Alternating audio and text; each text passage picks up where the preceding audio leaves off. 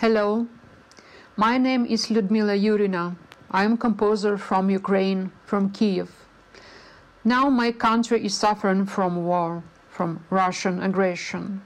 It is destroyed, it is bombed. People suffer from wounds and pain, but Ukrainian nation is strong, resilient, tender, singing, intelligent. This is a long history of Ukraine's struggle against the invaders, both Soviet and Russian. It so happened that throughout its history, Ukraine has been fighting for its freedom and dignity. Therefore, when Russia invaded Ukraine and started an aggression war, one song kept ringing in my head. This is song I will not give up without a fight by the band Elzas Ocean in Ukrainian Okean Elzy. Why is it so close? Because it reflects my mood and my feelings now to fight for Ukraine and not give up, stay true to own country. These strong feelings and emotions of the song are the main thing for me.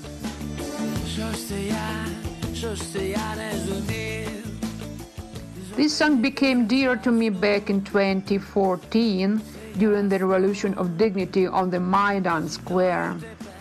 Everyone sang it, sang in transport and on Maidan, in supermarkets and conservatory.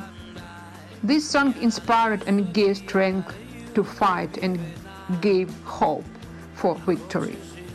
And now this song is very relevant because the struggle for freedom, dignity, for identity is always relevant for any nation, for any country. And, and this is about the Ukrainian people, about the desire of people of Ukraine for their freedom and the right to free choice, the right to human rights, to a free life. We will defeat the enemy we will fight for our right to freedom and identity. As our classic writer Taras Shevchenko said, to fight, to win.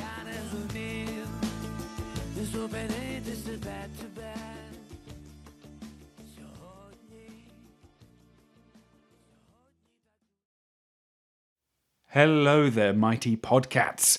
It's Sam and Tim here, awoken from our winter hibernation. We hadn't planned on returning quite so soon, but following the tragic invasion of Ukraine by Russia, we wanted to put together a little one off episode before getting back to our usual shenanigans. We've enlisted six generous contributors, the first of which you've just heard, to help spotlight the rich and hugely varied history of Ukrainian classical music. We'll also be squeezing in a smidgen of analysis, as well as a guided tour via TARDIS of musicological highlights. Before we set off, a quick reminder that the UK government will match any donation made to the Ukraine humanitarian appeal, while the Presto Music humanitarian fundraiser allows you to purchase music by Ukrainian composers with 100% of proceeds going to support relief for Ukraine. Both links are in the description below.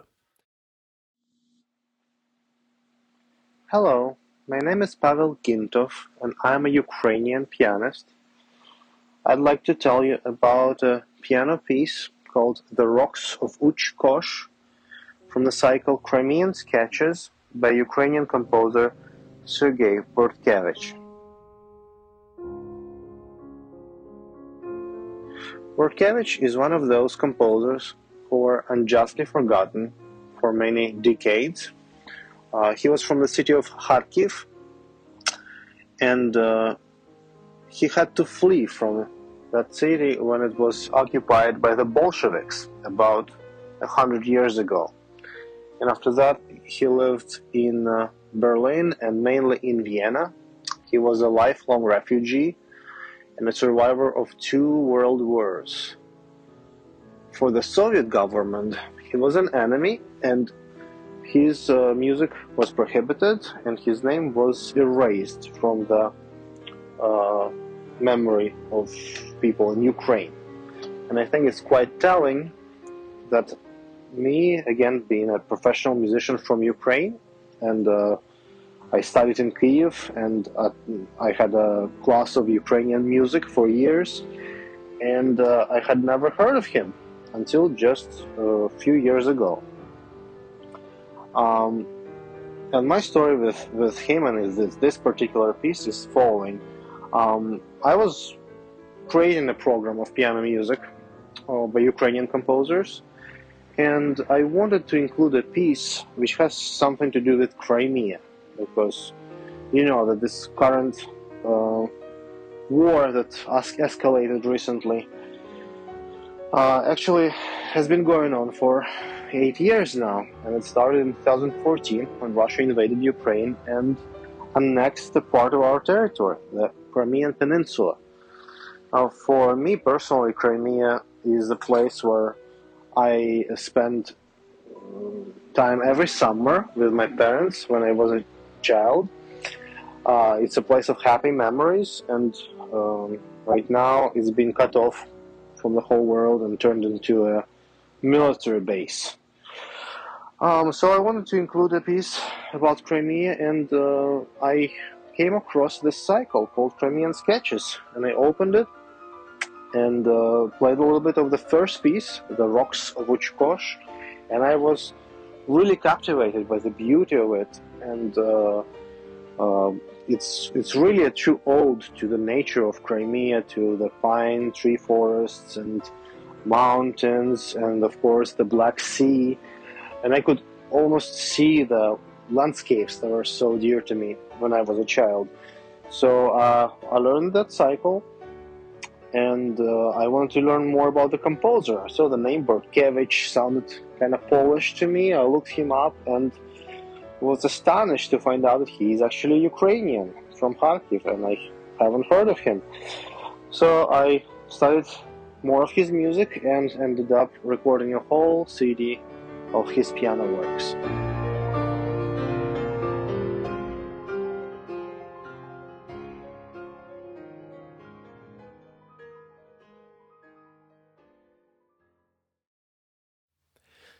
One of the spiciest cultural stories that's passed across the great tongue of news recently was the prospect of Hugh Grant becoming the new Doctor Who.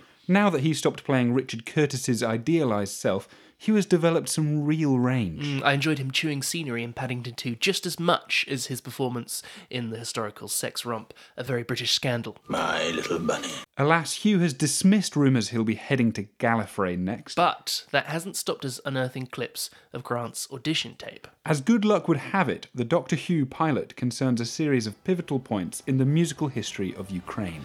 Let's see if I can get it to play.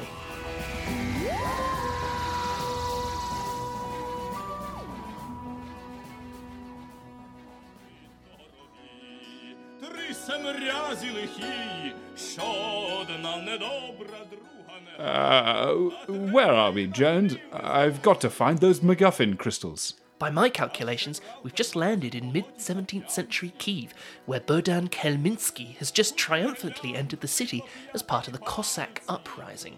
Though much of 21st century Ukraine is currently part of the Polish Lithuanian Commonwealth, Khmelnytsky would inspire a liberation movement documented in a new type of Duma, or heroic song, which embodies ideas of national independence. Ah, yes. They're usually accompanied by a type of Ukrainian lute, either a bandura or a torban. These Duma also display elements of emerging Western European Baroque style, high levels of emotional saturation, for example, and heavy use of improvisation. That Duma we're hearing now is. Hang on, let me just run it through the Babel fish. Isn't that Hitchhiker's Guide? All the same, it's about the Cossack Holota. It dates from before 1693 and was found in a manuscript collection in the Krakow Library. Linguistic side note Duma in Russian is the name of the state parliament. This is another example of how culturally distinct Ukraine is. Indeed, Ukraine is a geographic and cultural ancestor of Russia, and the latter derived its name from the first Slavic state, Kievan Rus, named after Kiev.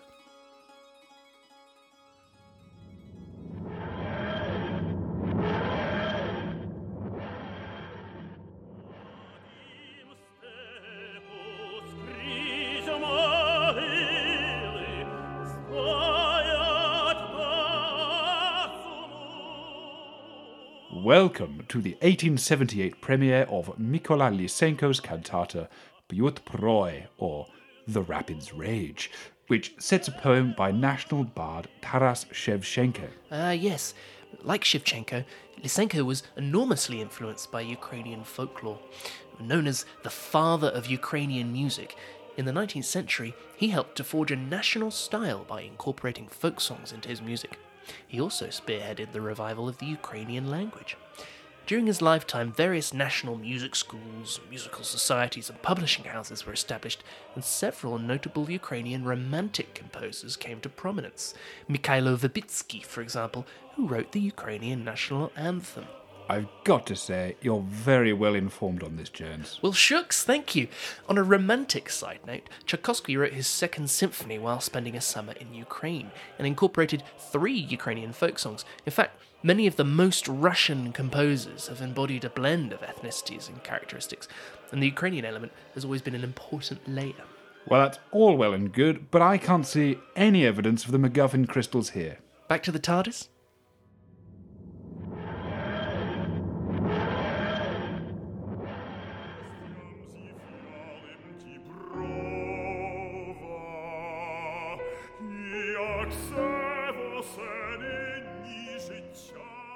This feels much more my kind of scene. Reminds me of my Pertwee days. Welcome to Cambridge, 1973, the final home of Stefania Turkewich. Born in Lviv, Turkewich represents a cohort of Ukrainian composers who settled abroad. Indeed, Ukrainian music has a big international legacy, particularly in the States. Leonard Bernstein was the son of Ukrainian Jewish parents. American composers Leo Ornstein and Dmitry Tiomkin were born in Ukraine, and George Gershwin's mentor, Joseph Schillinger, was born in Kharkiv. The song you're hearing, Emigration Elegy, is a poignant expression of Turkewich's grief at having to flee the Soviet Union in 1946. Having fled a fictional planet myself, I can relate. Musicology side note Turkewich's 1960 opera Oksana's Heart was staged in her hometown of Lviv for the first time just last year, thanks to the work of Ukrainian musicologist Professor Stefania Pavlyshyn.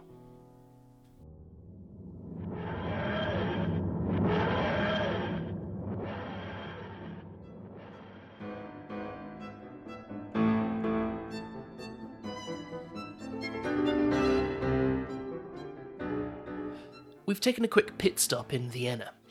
It's 1816, and Beethoven is currently putting the finishing touches to his Schöne Minka variations, part of a set of 23 folk song arrangements.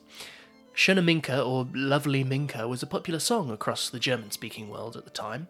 Hummel and Weber also borrowed it, the tune originates in Ukraine. I once knew a terrific woman called Minka, seven nipples if I remember, and she could make one pop out. It was absolutely The Cossack Road Beyond the Danube, as it was originally called, falls under the banner of literary romance songs, which, along with the folk romance songs, formed the backbone of Ukrainian sentimentalism. Uh, now, hang on. I thought sentimentalism was a British phenomenon I know this terrific writer called Richard. Sentimentalism was a British originated literary and aesthetic movement mm. that became especially significant for Ukrainian art in the mid 18th century.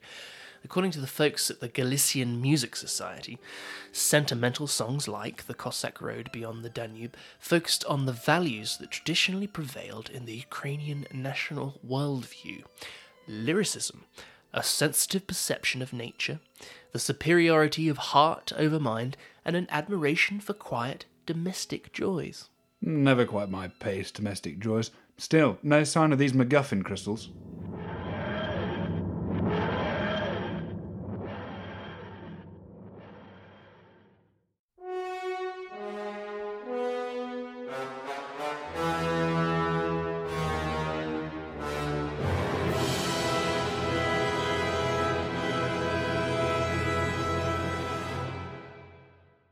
Our next stop takes us behind the Iron Curtain.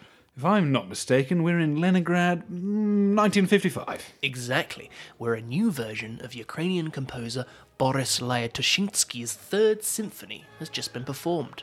Poor Boris was forced to revise the work after its Kiev premiere. According to some Russian mandarins in attendance, its epigraph peace will win the war and tragic finale were not in keeping with the ideals of socialist realism, the official style imposed in the Soviet Union by Stalin. You think that's bad? My friend Nadine's been telling me some outrageous things about the BBC. Mm-hmm. Lyatoshynsky had initiated the modern musical movement in Ukraine in the decade that followed the First World War, incorporating Ukrainian folk melodies as well as atonality into his expressionist idiom. Sadly, many of his innovations were cut short by the dictates of socialist realism, and it was only during the last years of his life, under Khrushchev's thaw, that he returned triumphantly to his first style. Very good in Scrabble, Khrushchev's thaw. Terrifying side note during Stalin's Great Purge, many in Ukraine's artistic community were murdered. Vasyl Verkhovinets was a composer, choreographer, and actor, credited with altering the course of Ukrainian dance by recording traditional dances and steps from villages and transplanting them for the stage. He was shot by the NKVD on the 11th of April 1938 after being found guilty of bourgeois nationalism.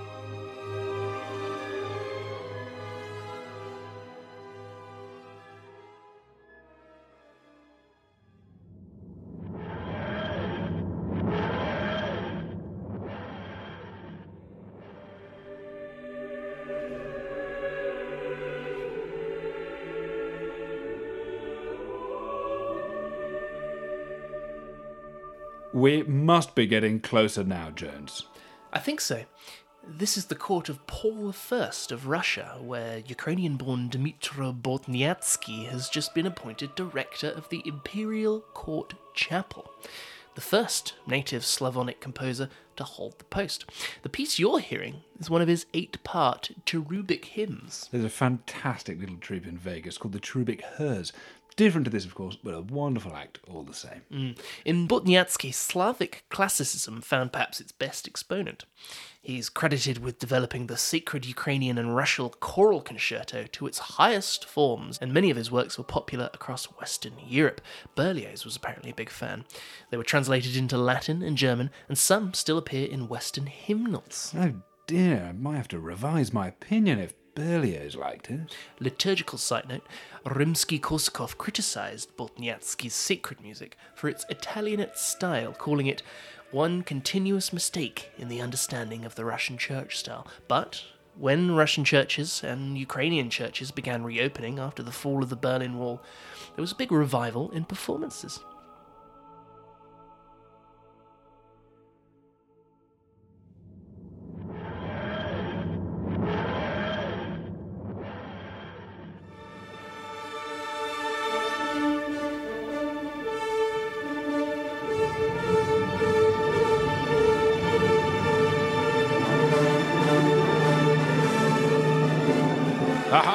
At last, the MacGuffin crystals. Who'd have thought they'd be hiding here at the opening of the uh, 2021 Bayreuth Festival? where Ukrainian conductor Oksana Lyniv has just become the first woman conductor in the festival's history, leading Wagner's The Flying Dutchman. It's a major moment in classical music history, but not the first to come from a Ukrainian. Let's not forget that some of the world's greatest performers hail from Ukraine. Pianist Vladimir Horowitz, for example, who was born in Kiev, or violinist David Oistrakh, who was born in Odessa. They've a pantheon to rival any. Back to the TARDIS, I've got one final stop I want to show you. More gems of Ukrainian musical history. No, the time John Barrowman sang your theme tune on The Weakest Link.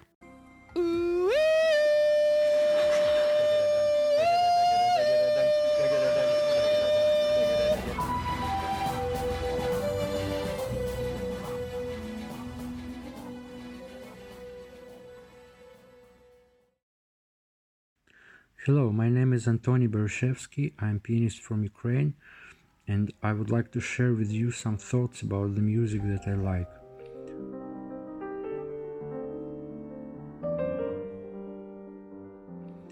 It calls kitsch music, and it was composed by Ukrainian composer Valentin Silvestrov. I like very much, uh, especially first one. It's five parts of it. Um, after said that this music and this name of it has nothing uh, to do with the irony it's more about elegy and melancholy after also said that it has to be performed. It's for piano.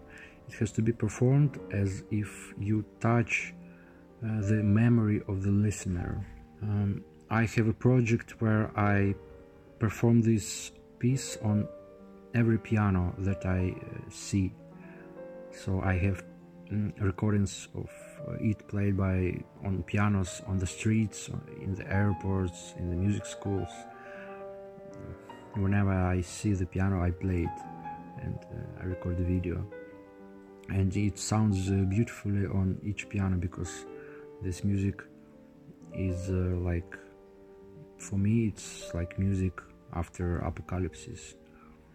Um, and uh, nowadays, I think we're all facing uh, the big catastrophe, and I hope that this music is a, a little uh, brick to the wall against this catastrophe.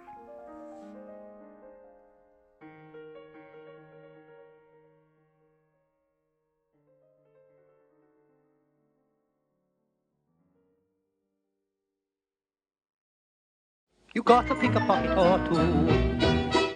Remember Gershwin's Summertime from Porgy and Bess?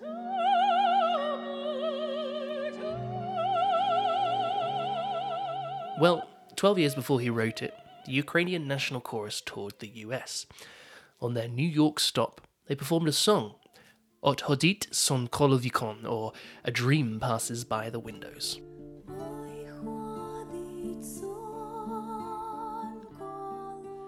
It is likely that Gershwin borrowed those opening bars for Summertime on the recommendation of his Ukrainian mentor Joseph Schillinger.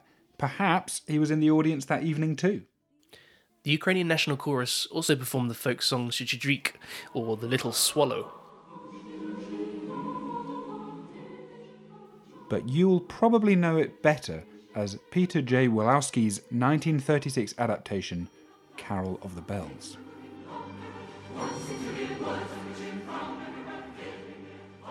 One concert, two huge pieces of US cultural history. Thanks, Ukraine. You gotta pick a pocket or two. Hello, my name is Ivan Nebesnyy and I am composer from Ukraine. I choose my own piece for soprano and string orchestra based on the text by Ukrainian poet Vasil Stus, who was repressed by the Soviet regime. The title of the piece is How Many Letters to You? This is a work about the thoughts and experiences of Ukrainian woman who is forced to divorce her husband due to Russian repression.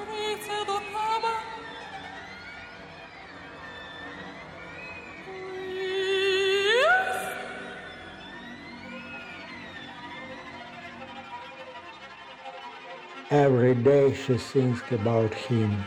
Every day she worries about her family and the future of her children. Every day she remembers the best moments of her past peaceful life. Every day she feels sadness and despair. And she has no choice but to communicate with her husband in letters, knowing that her letters will never reach the address due to Russian censorship.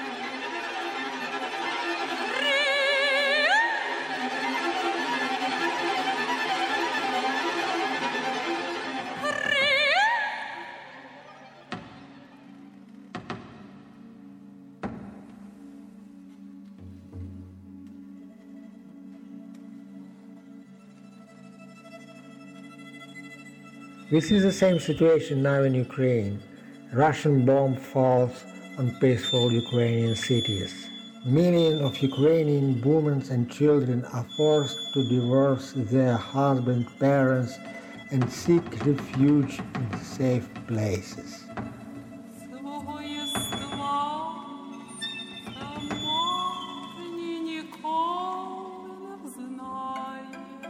They are crying even though there are no more tears. They are cursing their enemies. They are asking the whole world for help in social networks to save themselves and their children from the terrible bombs of the Russian regime.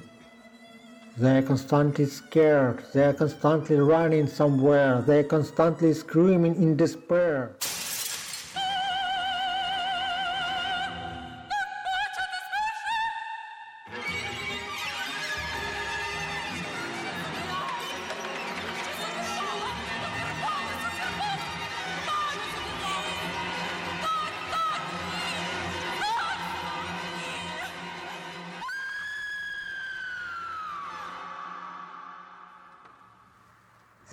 Are constantly praying, praying for a happy, peaceful future for their children. And they again write letters to their beloved husband, although they do not know whether those letters will reach them.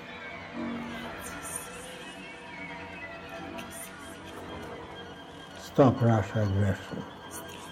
Close the sky in Ukraine. Stop the war in Ukraine.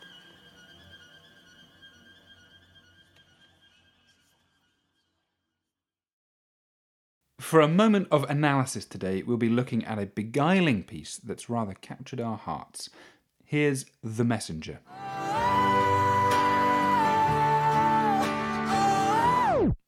Ah, sorry. That's The Messenger by Linkin Park. I am the passenger. Sorry, me that time. What am I like? That's Iggy Pop's The Passenger, sung by our favourite bass baritone drag act, Legato Chocolat. Here at last is Valentin Silvestrov's 1996 piece for piano, string orchestra, and synthesizer, The Messenger.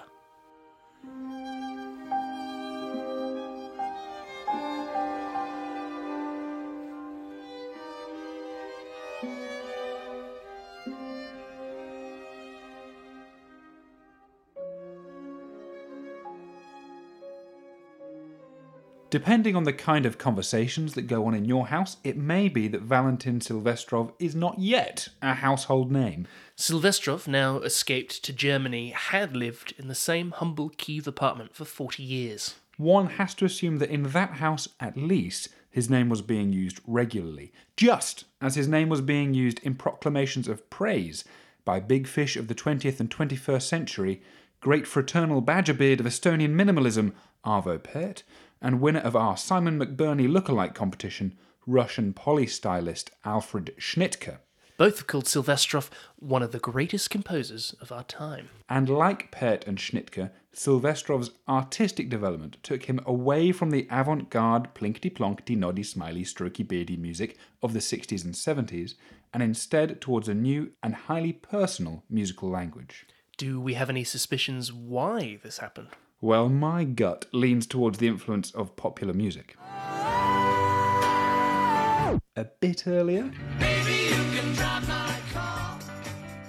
These sounds weren't so much seeping through the Iron Curtain during the 1970s as bubbling up through the aluminium skirting boards. Mm, popular harmonies and melodic ideas pooling on the cobalt linoleum. And Silvestrov's initial changes in compositional direction were not met with universal acclaim. Shock haired Soviet nonconformist composer Edison Denisov speculated that if Silvestrov continued to go that way, he would cease to be a composer. And that is exactly what happened, in Silvestrov's mind at least. In a 2005 interview, he said, I cannot say now that I am a composer. I am sitting with a fishing rod on the riverbank, catching music. I don't invent it. The title composer has a technical component in it, making music. I am just catching it, as if just listening attentively. It already exists, and I am a catcher, a hunter. I don't need a gun, just a hearing aid. So, what did our auditory angler catch on the riverbank? What was his new aesthetic about? Well, I think the essence of his new style is captured in an alliterative set of pieces called Silent Songs, written between 1974 and 1978.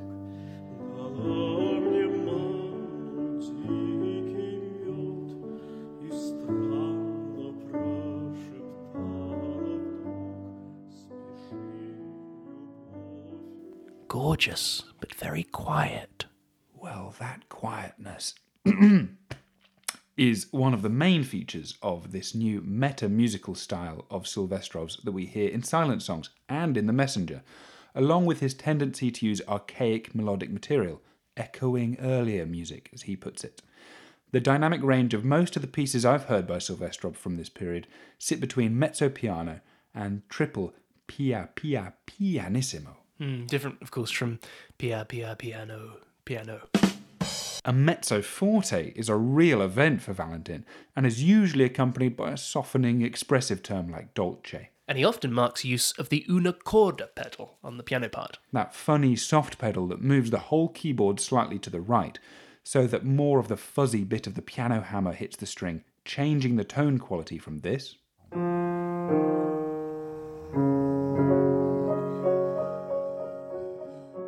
to this.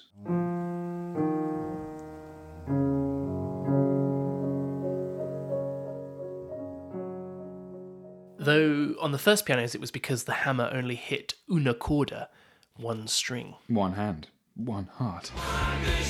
Thank you, Freddie. Back to Silvestrov. His new style is quiet una corda. I've seen it suggested that players shouldn't even get to the bottom of the keys when playing the piano, so as to avoid playing into the instrument and instead taking sound out of it. Keeping the lid closed too.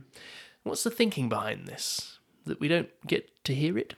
Well, that's possibly true of the silent songs. According to musicologist Svetlana Savenko, he instructs the soloist to sing as if singing to himself. As if there were no audience. Yeah, communication with others is maybe not the main aim of meta music. Perhaps we should categorize it as a sort of private performance art, only given for the satisfaction of the performer themselves. Yesterday I went, uh, as, as we all must, uh, to, to Peppa Pig World. Turning from The Mess to Pfeffel Pig to thinking about The Messenger again, it's a piece that exhibits all these meta criteria. It's as if we're overhearing someone half remember a Mozartian sonata, practicing or noodling at the keys down the hall in a practice room. I'm glad you picked up on those whispers of Wolfgang. Am I mad, or are there actual Amadeus fragments in there? Well, he's definitely a fan. Uh, Silvestrov even wrote two pieces called Moments of Mozart. In The Messenger, I couldn't identify any direct quotations, though I'm sure there are listeners with faster referencing ears than mine who may be able to pick something out. For me, the whole point is he's writing using classical platitudes rather than specific source material. The kind of techniques of composition, of thought spinning, or padding of the genre. Uh, Yeah, except that rather than using it to keep some second violins busy in the background as Haydn, Bologna, Weber, or Mozart might have done, Silvestrov brings the banal, the humdrum, the everyday, and places it right at the centre of things. Some have even connected this celebration of the everyday, the elevation of the prosaic to the profound, to the teaching of Zen Buddhism. And that may well be true, but to me, the first thing I think of is. The Office, or actually the Superior. There, I've said it. The Superior American Office. The banal can become sublime if you're Steve Carell or Valentin Silvestrov. The last thing we need now is to escalate transatlantic tension over Office remakes, Sam. Okay, I apologise. Both series have their merits. On politics, Segue. has Silvestrov written much nationalistic music? One of the most overt gestures I could find was a setting of Taras Shevchenko's 1845 poem, My Testament. The poem celebrates the land of Ukraine, its steppe land without bound, its wide skirted wheatland, the Dnipro's steep cliffed shore. A clear pride in one's homeland, for sure. He's even more explicitly political in his setting of Shevchenko's The Caucasus, which is dedicated to Armenian Ukrainian protester Serhiy Nigoyan. Nigoyan had recited the same poem a couple of days before being killed in the 2014 street riots in Kiev. The episode precipitated the revolution of dignity and the ousting of President Viktor Yanukovych, someone who did a good impression of a Russian stooge if he wasn't a Russian stooge. Maybe it's easier to be nationalistic when you're proud of the direction your nation is taking. But Nigoyan can't be the messenger in The Messenger. He'd barely have been waist high in 1997. Is it the shadowy figure who visited Mozart towards the end of his life? No, I don't think so, but I like the idea. The title is taken from the philosopher Yakov Druskin's idea of a character who links this world and the next. But actually, from what I've read, I think Silvestrov's messenger is his wife, Larissa Bondarenko, an esteemed musicologist who died suddenly just before Silvestrov composed the piece. The synthesizer you can hear at the beginning, making the wind sound, is meant to be the messenger entering, and I hear the accompanying strings as a sort of musical halo, blurring with their bows the edges of the piano's more percussive attack. It's similar to the sonoristic monody technique he used in silent songs, where different timbres are used on similar lines. There, it's sustain pedal and voice in, as Peter Quinn calls it, a symbiotic monologue rather than duet. In The Messenger, each string instrument is in symbiosis with a different finger of the pianist's chord, creating a truly alien sound partially translated to us.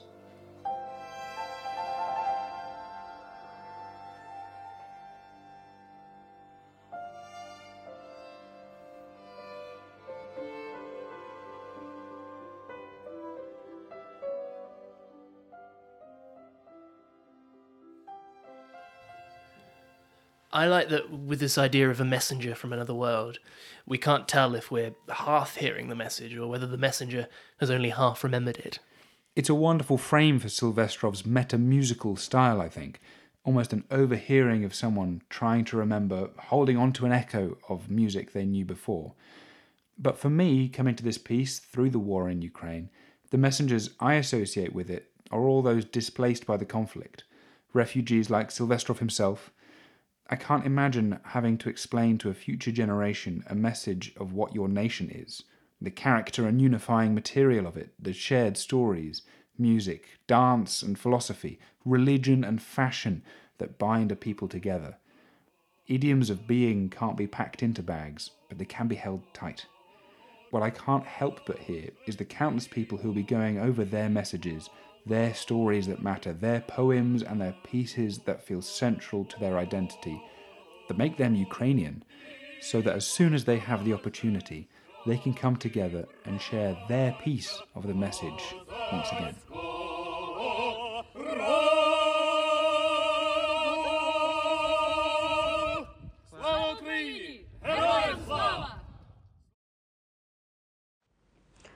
Hello, my name is Anna Fedorova and I am a Ukrainian pianist.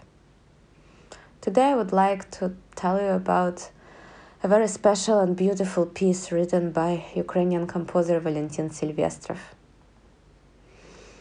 It's called The Messenger. He wrote this piece soon after his wife passed away. He was in deep grief, extremely sad, not knowing how to go on with his life. And then one day he just heard in his head this pure, beautiful melody, which is reminding a little bit of Mozart. Very simple, pure, touching, and full of light, full of hope. He wrote it down and composed a piece out of it and called it a messenger, as it seemed as it was as a message sent to him from the sky, possibly sent to him by his wife. During the last few days, my father, from whom I got to know this piece, was performing it a lot at uh, benefit concerts which we were performing at and organizing for the victims of this horrific war in Ukraine. It's absolutely heartbreaking to think that this actually is happening now at our time in the middle of Europe, in our country. And so many innocent people, children, women, are bombed in their houses, in the hospitals. It's just absolutely unbelievable how it can be happening. But by performing this piece, somehow it seems that we state that the light and the hope will still prevail. And this music is such a heavenly, beautiful, touching, and unbelievably pure that it seems that power which it brings is greater than any horror which we're living through right now. And it gives us hope that the light will prevail and defeat the darkness. I hope that you will enjoy listening it as well. Before we sign off, a huge thank you to the six contributors who left us voice notes. It's really valuable to have a proper insight into Ukrainian culture other than hmm. what we managed to pull together with the help of some very fabulous musicologists, not least Virko Baley and the Galician Music Society, who have some excellent resources on ukrainianlive.org. Go check them out if you want to find out more.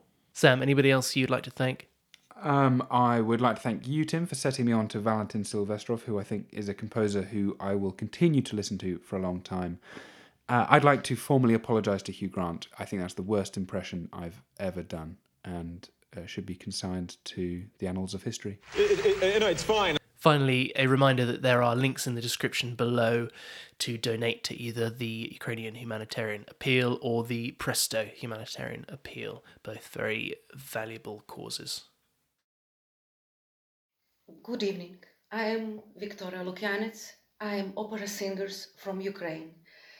And I'd like to present you Ukrainian song Ridna Mati Moya. And I wish all mothers and all the world, and special, special now, all Ukrainian mothers, peace, peace, peace.